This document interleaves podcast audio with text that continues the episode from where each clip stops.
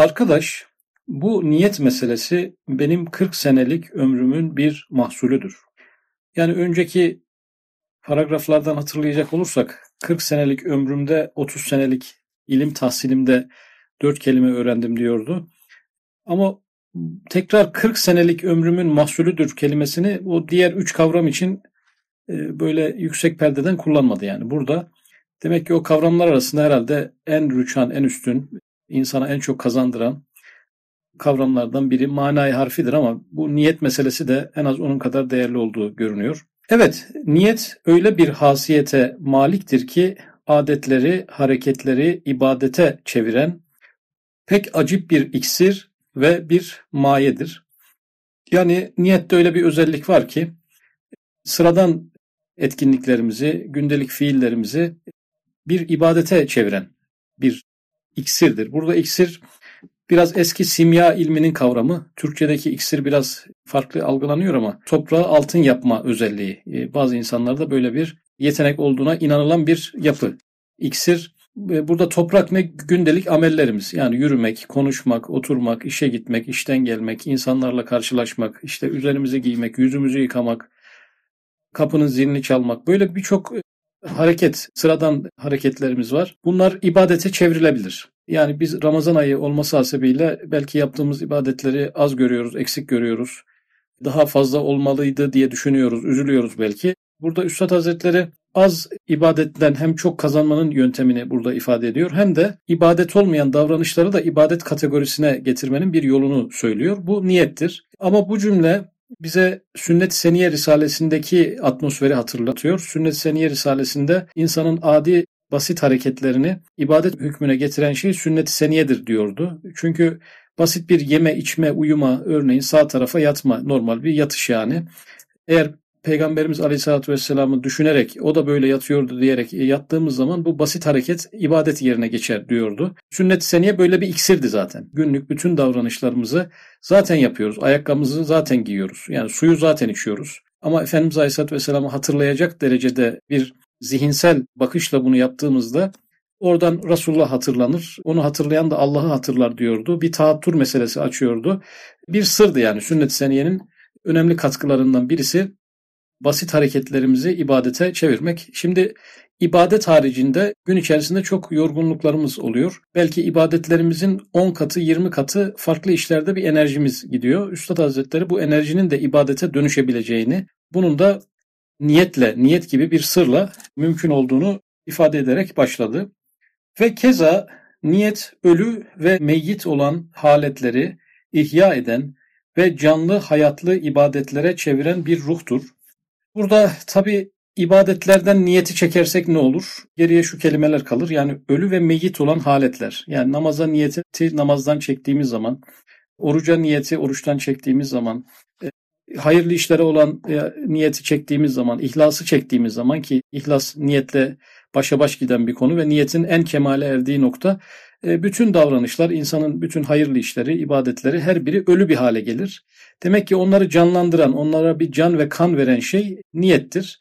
O niyeti olmayan insanlar bu ibadetleri, bu işleri yapabiliyorlarsa bunlar da o niyetten bağımsız bunu başarabiliyorlarsa buna da münafıklık deniyor. Yani içinde bir ruh olmaksızın, Allah rızasını düşünmeksizin başka birçok menfaate veya başkalarına yaranmak gayesiyle o orucu, namazı, haccı, zekatı yapabilirler.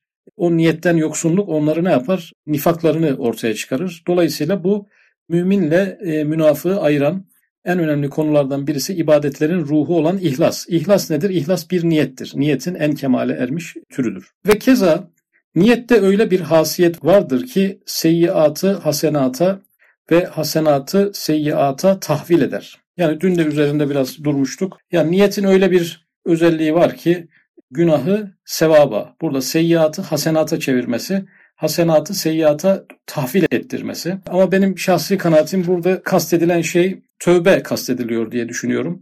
Tövbede de bir niyet var. Çünkü niyetin bir anlamı kararlılık demek.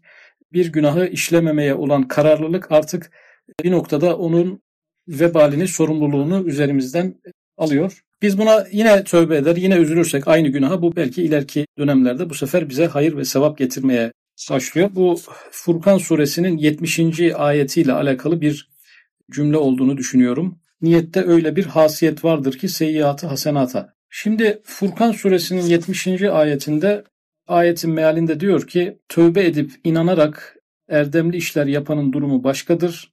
Allah böylelerinin kötü hallerini iyiye çevirecektir. Kim tövbe erdemli davranırsa bu durumda gerektiği şekilde Allah'a yönelmiş olur. Bu kelimeler çok yakın, yani Furkan yetmişinci ayetle çok yakın. Bir de Furkan altmış sekiz altmış dokuzda bir günahlardan bahsediliyor. E, o günahların artık sevaba dönüşeceğini burada kriter olarak, bir dönüştürücü nokta olarak samimi bir tövbeyi ifade ediyor. Bütün ibadetlere enerji veren, ruh veren bu niyet meselesi elbette tövbeye de bir ruh veriyor. Ve o verdiği ruh sayesinde insanın günahları sevaba dönüşebiliyor. Dolayısıyla niyet dendiği zaman aklımıza işte şükre enerji veren, ruh veren yine niyet. Namaza ruh veren yine niyet. İbadete, tefekküre ruh veren niyet ve tövbeye ruh veren niyet. Yani bir noktada insanın kararlılığı, pişmanlığı, bir daha işlemeyeceğim demesi, diye düşünmesi, bu noktada bir irade sergilemesi onun günahlarını sevaba çevirtecek hale getirebilir. İnsanı tövbesinin kuvvetine ve gücüne göre diye düşünüyorum. Demek niyet bir ruhtur. O ruhun ruhu da ihlastır. Şimdi niyet bir ruhtur dedi. Neden? İbadetleri bir beden gibi kabul edecek olursak onları yaşatacak bir ruha ihtiyaç var. Bu ruh niyet. O ruhun ruhu da ihlastır. Yani bu niyeti yaşatacak da bir ruha ihtiyaç var. Bu sefer niyet de bir biçim gibi kalıyor. İhlas olmayınca niyetin de bir anlamı kalmıyor. Demek ki arkadaşlar işin gelip dayandığı kırk sene boyunca aldığı eğitimden süzerek bir takım kelimeler etti. Onları da süzerek konuyu ihlasa getirdi. Yani niyeti halisa diye, zaten bu iki kelimeyi de yan yana çok kullanıyor, niyetle ihlası. Burada demek ki bu metin, Risale-i Nur'un bir fidanlığında geçen bu metin, bütün bu Risale-i Nur'a sirayet edecek olan bir metindir ve aslında üstadın başlattığı davanın bireylerini getireceği nokta budur.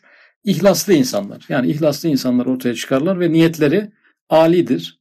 Yani insan niyetini yükseltse yükseltse ne kadar olur? En zirvede ilahi kelimetullah ve Efendimiz Aleyhisselatü Vesselam'ın yüce ismini dünyanın her tarafına götürmek en yüce gaye bu olduğu zaman, dolayısıyla insanın attığı bütün adımlar, yaptığı bütün harcamalar, insanın çektiği bütün eziyetler, musibetler ve gün içerisinde kendi iş hayatı dahil olmak üzere verdiği bütün emekler bu ihlastan dolayı, bu muhlis insanın konumundan dolayı her biri, her santimi, her nefesi, her soluğu ibadet haline geçer. Risale-i Nur mesleğini bu ihlas üzere, Allah için olma, Allah için yaşama. Yani birçok şey için yaşama ama arada da bir Allah için yaşama değil. Yani tamamen Allah için olma üzerine bir atmosfer kurduğunu görüyoruz. Bu da kurucu metinlerden birisi. Öyleyse necat, halas ancak ihlas iledir. Yani burada kurtuluş, necat da kurtuluş demek, halas da kurtuluş demek ama birisi maddi tehlikelerden kurtuluş, birisi manevi tehlikelerden kurtuluş ancak ihlas iledir. Bir gün adamın birisi, dindar bir adam kendi memleketinde duyuyor ki bir ağaç var, ağaca insanlar ibadet ediyorlar. Tabii bu muvahhid zat çok bozuluyor buna, baltayı eline aldığı gibi Allah rızası için, gözü görmüyor yani bana bir şey yaparlar mı yapmazlar mı, bu ağacı keseceğim diye giderken yolda bir adamla karşılaşıyor. Adam diyor ki ya sen bu ağacı kesemezsin, yapma etme, ben seni bırakmam, işte canım pahasına olsa bile ben bu ağacı korurum. Bu sefer bu muvahhid insanla başlıyorlar kavga etmeye. Muvahhid yere seriyor, düşmanını yere seriyor. Adam yerdeyken şöyle bir teklifte bulunuyor, diyor ki ya diyor bir sana bir teklifim var, sen diyor bu ağacı kesme, ben diyor günde bir altın her gün yatağının altında bulacaksın, her sabah uyandığın zaman yatağının altında bulacaksın. Eğer ki bulamazsan, yani bir gün uyandın ama yatağının altında, yastığının altında o altını bulamazsan o zaman gider kesersin. Boşu boşuna kaygılanma. Benim sana verdiğim söz sözdür. Yarın sabahtan itibaren böyle bir keramet göreceksin. Adam da Allah Allah nasıl olabilir böyle bir şey diye merak ediyor. Neyse geri dönüyor. Geri dönüyor. Sabah uyanıyor. Yastığının altında bir altın. İkinci sabah bir altın daha, bir altın daha. Böyle günler günleri kovalıyor. Hayretten hayrete giriyor ya bu nasıl oldu diye. Bir gün bir uyanıyor, altın yok. Ha, o zaman diyor adamla anlaşmamız bozuldu. Tekrar baltayı eline alıyor. Yolda giderken gene aynı kişiyle karşılaşıyor. Tekrar kavga, dövüş, yaparsın, yapamazsın. E, bu sefer o yuvarlanma, dövüş esnasında bu sefer karşı taraf galip geliyor. Yani o rakip kişi galip geliyor. Yerde kalan e, bu dindar insan ve orada diyor ya bu diyor nasıl oldu diyor. Ben ilk geldiğimde ağaca doğru giderken seni bertaraf etmiştim seni, senin gücünü orada, sana galip gelmiştim, bu sefer nasıl oldu? Adam da diyor ki ben diyor şeytanım diyor. Bu menkıbe kitaplarında geçen bir menkıbe. Sen ilk geldiğinde ihlaslı geldin, ağacı kesmek için geldin, Allah rızası için geldin. O yüzden benim sana bir rüçhaniyetim, üstünlüğüm ve senin üzerine bir gücüm olamadı. Fakat bu sefer geldiğinde altınların devamı niye gelmedi diye geldiğin için artık ben seni mağlup edecek hale geldim diye güzel bir menkıbe anlatırlar. Burada ne diyor? Necat ve halas ihlas iledir. Yani Allah rızası insana bir güç verir. Kur'an-ı Kerim'de şeytan zaten ihlaslı insanlar haricinde bütün kullarını saptıracağım diyor. Yani orada iddia bakımından bile ihlaslı insanları hedefe koyamıyor. Onlara bir sözü geçemeyeceğini, gücünün yetemeyeceğini bildiğinden dolayı. İşte bu hasiyete binaendir ki az bir zamanda çok ameller husule gelir. Buna binaendir ki az bir ömürde cennet bütün lezaiz ve mehasiniyle kazanılır. Ve niyet ile insan daimi bir şakir olur, şükür sevabını kazanır. Burada az bir emekle çok şeyler kazanmak, kısa bir ömürde cenneti kazanmak. İslam Ansiklopedisi'nde niyet maddesine baktım. Aşağı yukarı tahmin ettiğimiz şeyler vardı ama bir tartışmadan bahsediyor orada. Diyor ki bazı alimler niyetin önemine dikkat çekmek için müminin cennette ve kafirin cehennemde kalma süresinin niçin amellerine, yani dünya hayatında yaşadığı süreye denk olmayıp orada ebedi olarak kalma ile ödüllendirildiği veya cezalandırıldığı sorusunu gündeme getirirler ve bu durumu itaat ve inkar yönündeki niyet ve kararlılığın devamlı olmasıyla açıklarlar. Yani ebedi cennet, ebedi cehennem nasıl oluyor da kısa bir dünya hayatı bu ebediyete sebebiyet veriyor? En azından kafirin ömrü boyunca işlediği günahlar en azından onun ömrü kadar cezalandırılsaydı. Yani yetmiş yıllık bir günah yetmiş yıl cezalandırılsaydı nasıl oluyordu ebedi bir günaha sebebiyet verebiliyor? İşte insanın elindeki en tehlikeli iksir niyet. Üstad Hazretleri de kendi bunun cevabını öyle veriyordu. Yani bu adam bin yılda yaşasa küfründen vazgeçmeyecek bir pozisyona geliyor. Yüz bin yılda verseniz adam yolundan dönmeyecek bir pozisyona geliyor. Dünyada böyle bir kararlılığa eriyor. Ve ebediyet böyle oluşuyor. Neyle oluşuyor? Niyetle. Demek ki arkadaşlar niyet bir ameli bir milyon amel hükmüne getirdiği gibi bunun testini nereden yapıyoruz? Kısa bir dünya hayatını ebedi bir cehennem hayatına veya cennet hayatına çevirebilen şey insanın kararlılığı. Yani bir müminin İmandaki kararlılığı, kafirin de küfürdeki kararlılığı. Cenab-ı Hak bu kararlılığa o kadar önem veriyor ki ona bir ebedi bir rol biçiyor, ebedi bir karşılık biçiyor. Burada o zaman niyete vereceğimiz e, Türkçe kelime anlamlarından bence birisi kararlılık olmalı. Yani niyet kelimesini tam böyle nedir diye düşündüğümüz zaman kararlılık olmalı ve insanın amacı olmalı. Yani senin amacın ne? O ameli yaparken amacın ne? Yaşarken amacın ne? Yaptığın etkinliklerde, İşlerde güttüğün en üst zirve amaç ne? İşte bu insanın niyetini belirliyor. Dolayısıyla arkadaşlar bu niyetle alakalı yani kendi yaşamımıza bunu nasıl yedirebiliriz? Üstad Hazretleri İktisat Risalesi'nde şükür niyetiyle yemek yemekten bahsediyor değil mi? Yani yemeği şükür için yemek, lezzeti şükür için isteyebilir diyor. Yani şükür niyetiyle ben bu yemeği şükretmek için yiyorum diyen insanla beslenmek için yiyorum diyen insan arasında çok büyük bir fark oluşuyor. Bir mükafat farkı da oluşuyor. Aralarında ciddi bir mükafat farkı da oluşuyor. Bu Müminun suresinde vellezine hum lizzekati failun. O müminler zekat vermek için çalışırlar. Zekat vermek niyetiyle çalışırlar. Şimdi niyete bakın, çalışıyor. E, o çalışmaktan ailesi de geçiniyor. Evet. Ama onun kalbindeki galip gelen maksat zekat vermek, daha fazla vermek. Yani ailesini aşan bir mesele artık buradan artık bir ibadete gönlünü bağlayan bir mesele. Dolayısıyla bu Müminun suresinde müminlerin özellikleri sayılırken aslında insanın mümin olduğunun da bir ispatı oluyor. Yani mideleri için çalışmazlar, zekat vermek için çalışırlar. Dolayısıyla arkadaşlar bu insan profili yani gerçekten Allah rızası için çalışanlar, Allah rızası için zengin olanlar, Allah rızası için eğitim alanlar, aldığı eğitimi Allah rızası için yolunda kullananlar, bütün vaktini bu istikamette seferber edenler, ne verirseniz verin onu ikna edemeyecek, sırf Allah rızası için çalışacak, çalıştığı şeyi de Allah yolunda sarf edecek. İşte bu duygu buralardan başlıyor. Niyetin kadar insansın. Yani sen senin niyetin neyse sen olsun. Senin puanın o kadar. Niyetin kadar yücesin. Kimin niyeti Allah'sa Allah'ın davası kadar yücedir. Kimin niyeti işte midesi ise o da midesi kadar bir seviyesi var demektir. Tabii yaptığımız işle ilgili niyet bir dua yerine de geçiyor. Yani mesela bir para biriktirmeyi düşünelim. Hangi niyetle biriktiriyor? Mesela eğer niyet şuysa Bir gün başımıza bir hastalık, bir bela, bir musibet gelir. O günlerden kendimizi koruyalım diye bir biriktirme ise bu aynı zamanda bir musibet duasıdır. Bir acıya dair bir duadır. Bir felaket duasıdır. O felaket gelsin de bu para o yolda kullanılsın gibi bir duadır.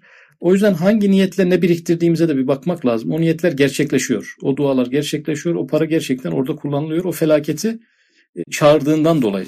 Dolayısıyla arkadaşlar attığımız adımda, yaptığımız işte, güttüğümüz maksatları bir noktada gözden geçirmek gerekiyor. Yine bu takva ile alakalı bir metin okumuştuk. Bu günümüzde yüz binlerce günah insanın üzerine gelirken bir insanın takvayla, niyeti içtinapla, yani onlardan sakınma niyetiyle bir yerde bir saat bulunması yüz binlerce vacip sevabı kazandırıyor demişti. Orada yine niyeti içtinap, yani bir yerde hiçbir günaha girmeden bir yıl boyunca kalsanız bir evde takva sevabı olmaz ama bir saat boyunca takva niyetiyle, günahtan kaçınma niyetiyle oraya girildiği zaman yüz binlerce vacip sevabı işlenmiş oluyor. Yani dolayısıyla biz zaten mekandayız, şu an çıkamıyoruz, herkes evlerinde. Ama biz hangi niyetle evimizdeyiz? Ve bu niyet tasih edilebilir. Ya Rabbi, ben evet yani e, sokağa çıkma yasağı sebebiyle evdeyim ama niyet ediyorum Allah rızası için günahlardan korunma maksadıyla evde bulunmaya. Ne oldu? İtikaf. E, bu itikaf duygusu insana çok şey kazandırırken öbürü bir şey kazandırmadı. Demek ki böyle elimizde bir sır var, iksir var. İnsanlar çok basit bir iksir olduğu için genelde kullanmazlar. Yani bu kadar basit şeyler genelde insanda kuşku uyandırır. Yani bu kadar mı basit? Bu kadar büyük sevaplar şöyle küçük bir niyetten mi geçiyor? O zaman, o zaman bu gerçek değildir gibi gelir. E, ama metafizik alem böyle değil yani. En basit eylemlerden en yüksek neticelere ulaşma ihtimali var. Ve bir cümle okuyacağım. Hangi lahikada olduğunu yazmamışım ama diyor ki o ayetlere bir tefsir yazmak niyetinde olduğum vakitte bu suallerin sorulması latif bir tevafuktur. Yani niyet, ya bir şeye karar verdiğimiz zaman kainattaki ilgili çarklar harekete geçiyor arkadaşlar. İnsanın böyle bir e, konumu var kainatta. Kararını yeter ki versin, kararsızlıktan kurtulsun, hangi adım atacağına netleştirsin. Ben bu noktadan artık dönmeyeceğim, bu istikamette gidiyorum dediği andan itibaren lazım olan sabır, lazım olan irade, lazım olan imkanlar, kendisine gereken insanlar, onun yolunu açacak şartlar oluşmaya başlıyor. Ama onu mu yapsam, bunu mu yapsam, arada derede kalan insanlar için bu sistem çalışmıyor. Üstad Hazretleri ben bu niyeti ettiğim anda bu sualler başladı diyor. Şu niyete girdiğim zaman şu sistem oldu. İşte tam daha çok yere ulaştırmamız gerekiyordu, matbaa çıktı. Kendimizle alakalı bir yaptığımız şeylerin, zaten yaptığımız şeylerin belki onda biriyle kurtulabiliriz yani. Onda biriyle kurtulabiliriz.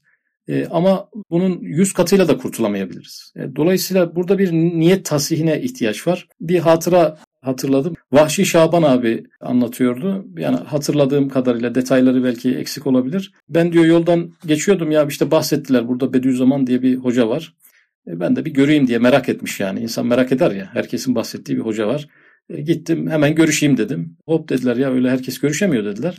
Peki ne yapacağız demiş. Demişler ki abi demişler, Üstad Hazretleri hizmetle alakalı olmayan konularda kimseyle görüşemiyor. Geçen zaten metni okumuştuk. O da diyor ne var, şu hizmet dediğiniz neymiş, onu bir yapalım da bir görüşelim demiş. Tabii hizmeti de bilmiyor ne olduğunu. Zübeyir abi de biraz onunla biraz gülümsemiş yani. Demiş ki o zaman gel seninle bir hizmet yapalım. Kuyudan su çekmişler. Hadi demiş senin hizmetin de bu olsun demişler. O zaman seni üstada götürelim. Üstad Hazretleri'nin huzuruna çıkınca ismini öğrenmiş. Sonra demiş ki ya Şaban kardeşim, Zübeyir Risale-i Nur'un işte bir talebesidir. E, Risale-i Nur Kur'an'ın süzülmüş bir tefsiridir. Kur'an Arş-ı Azam'a iple bağlıdır. Senin kuyudan çektiğin su Arş-ı Azam'a doğrudan hizmettir. Şaban abi diyor ki feleğim şaştı, ben ne yapmışım diye yani.